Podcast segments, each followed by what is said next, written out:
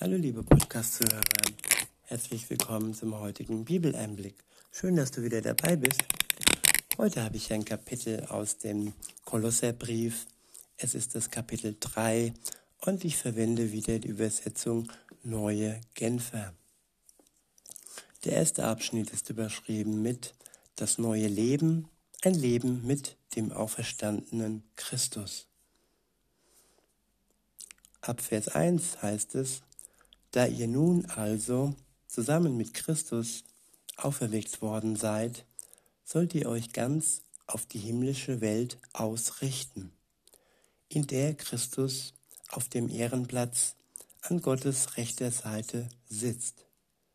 Richtet eure Gedanken auf das, was im Himmel ist, nicht auf das, was zur irdischen Welt gehört. Denn ihr seid dieser Welt gegenüber gestorben. Und euer neues Leben ist ein Leben mit Christus in der Gegenwart Gottes. Jesus ist für uns gestorben und mit ihm ist alles Irdische, was zu dieser Welt gehörte und vor allem die Schuld, die uns von Gott getrennt hat, gestorben. Und wenn wir an ihn glauben, ihm vertrauen, dann sind wir auch gestorben für diese Welt. Sie hat für uns nicht mehr die Bedeutung, die sie zuvor hatte.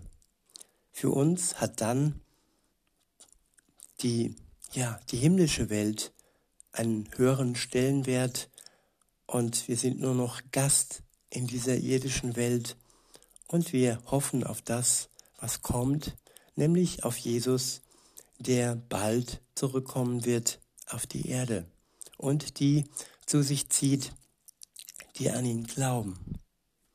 Weiter heißt es, jetzt ist dieses Leben den Blicken der Menschen verborgen.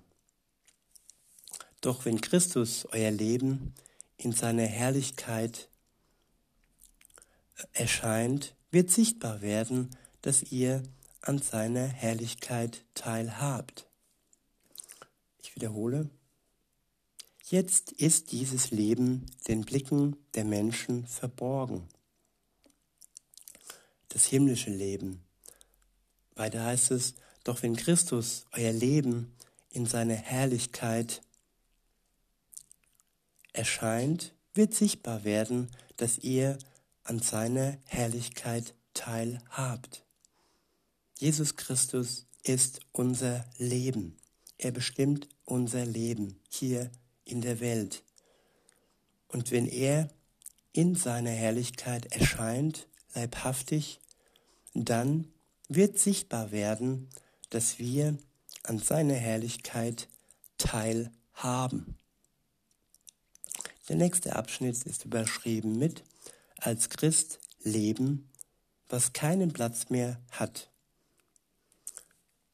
In Vers 5 heißt es, tötet daher, was in den verschiedenen Bereichen eures Lebens noch zu dieser Welt gehört.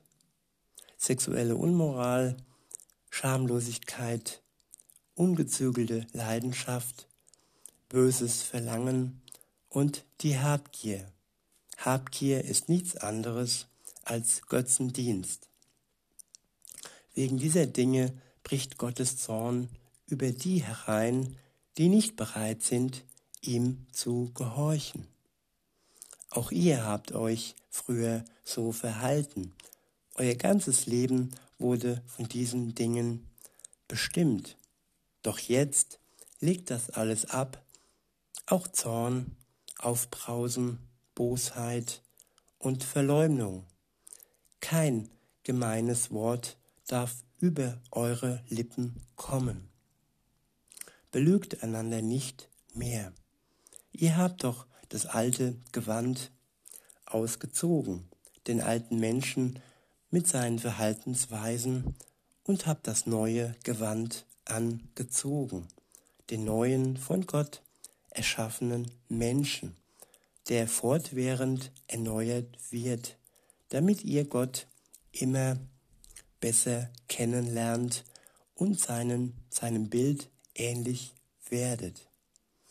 Ja, der neue Mensch, der neue von Gott erschaffene Mensch, der fortwährend erneuert wird, den haben wir bekommen, wenn wir an Jesus glauben.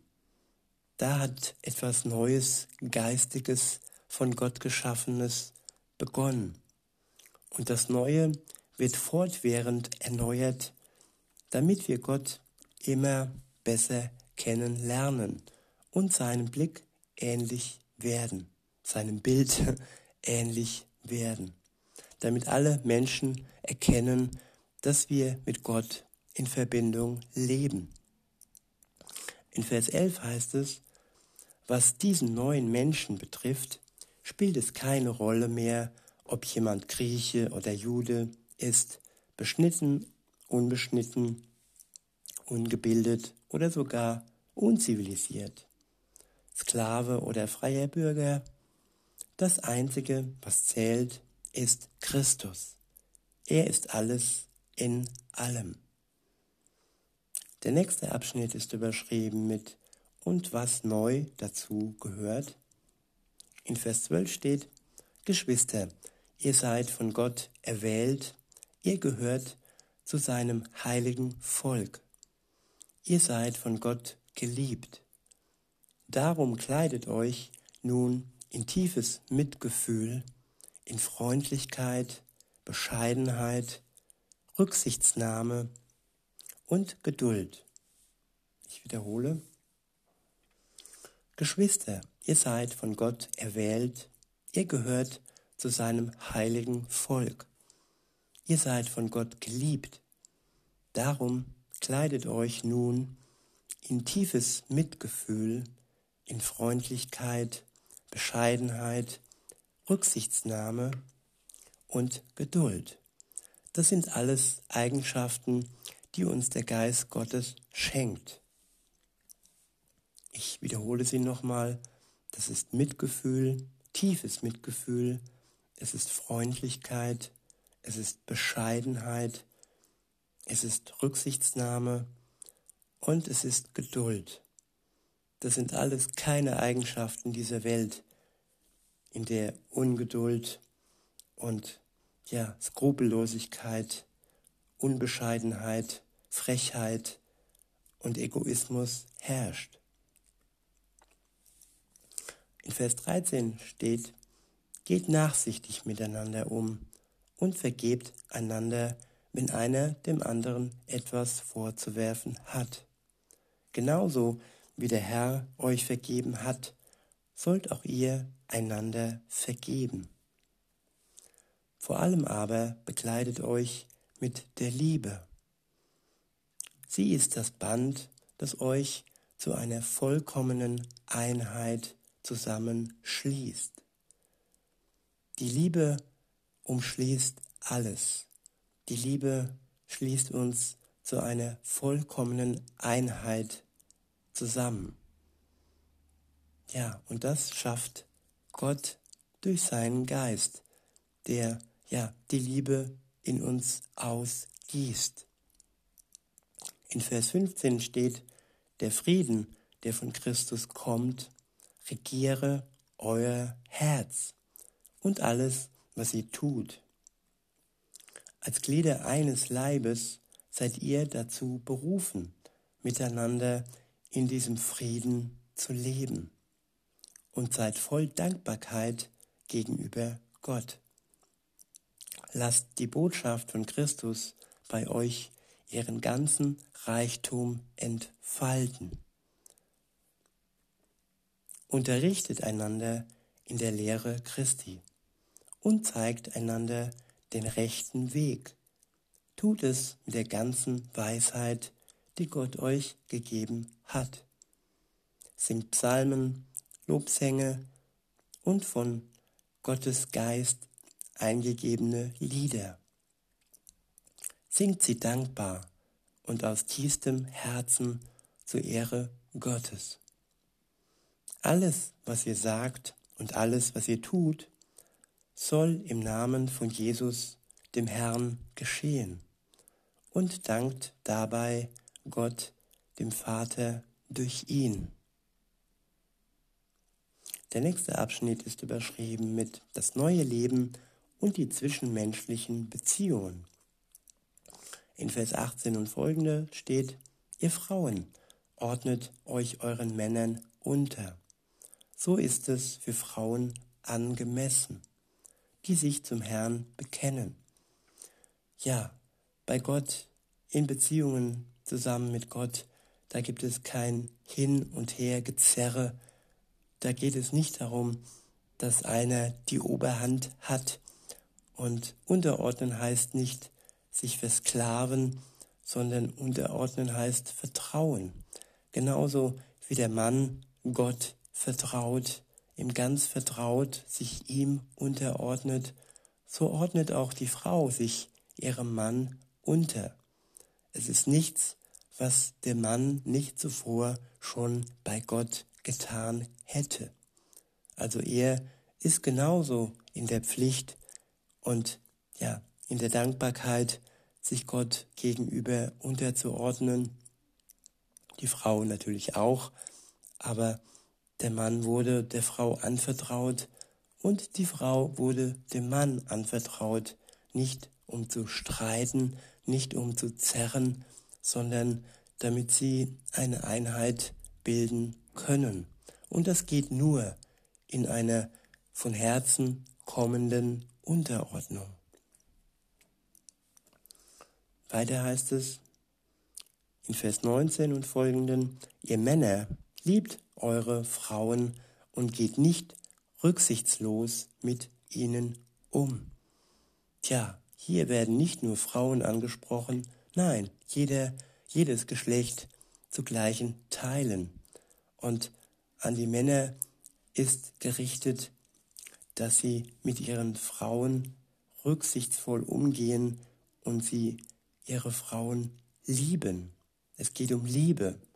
Es geht nicht um Tyrannei, so wie es in manch anderen Religionen der Fall ist.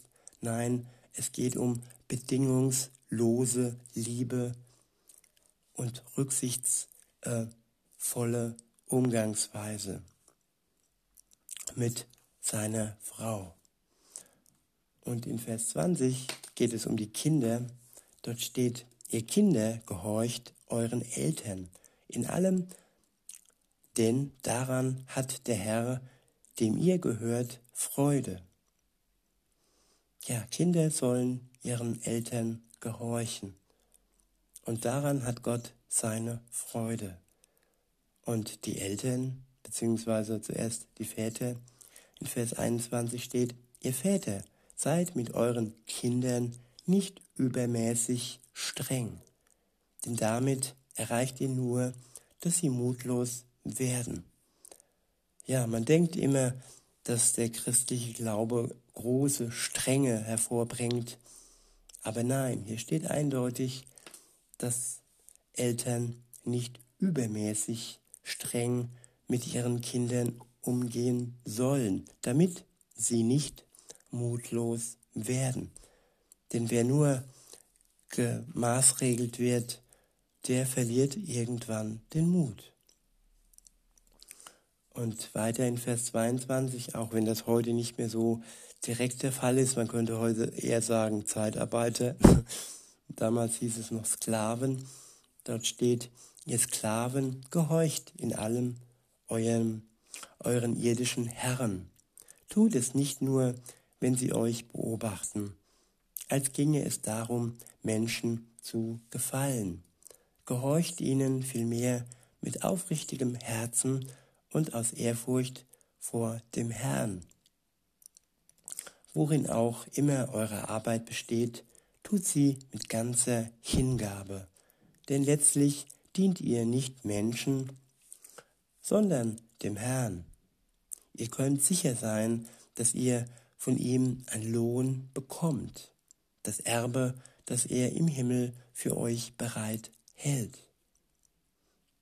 Darum dient ihm, Christus dem Herrn. Denn auch der, der Unrecht tut, wird einen Lohn empfangen. Den Lohn für seine, den Lohn für seine, für sein Unrecht. Gott wird Gericht halten über all die, die ungerecht mit anderen umgegangen sind. Der Lohn für ihr Unrecht.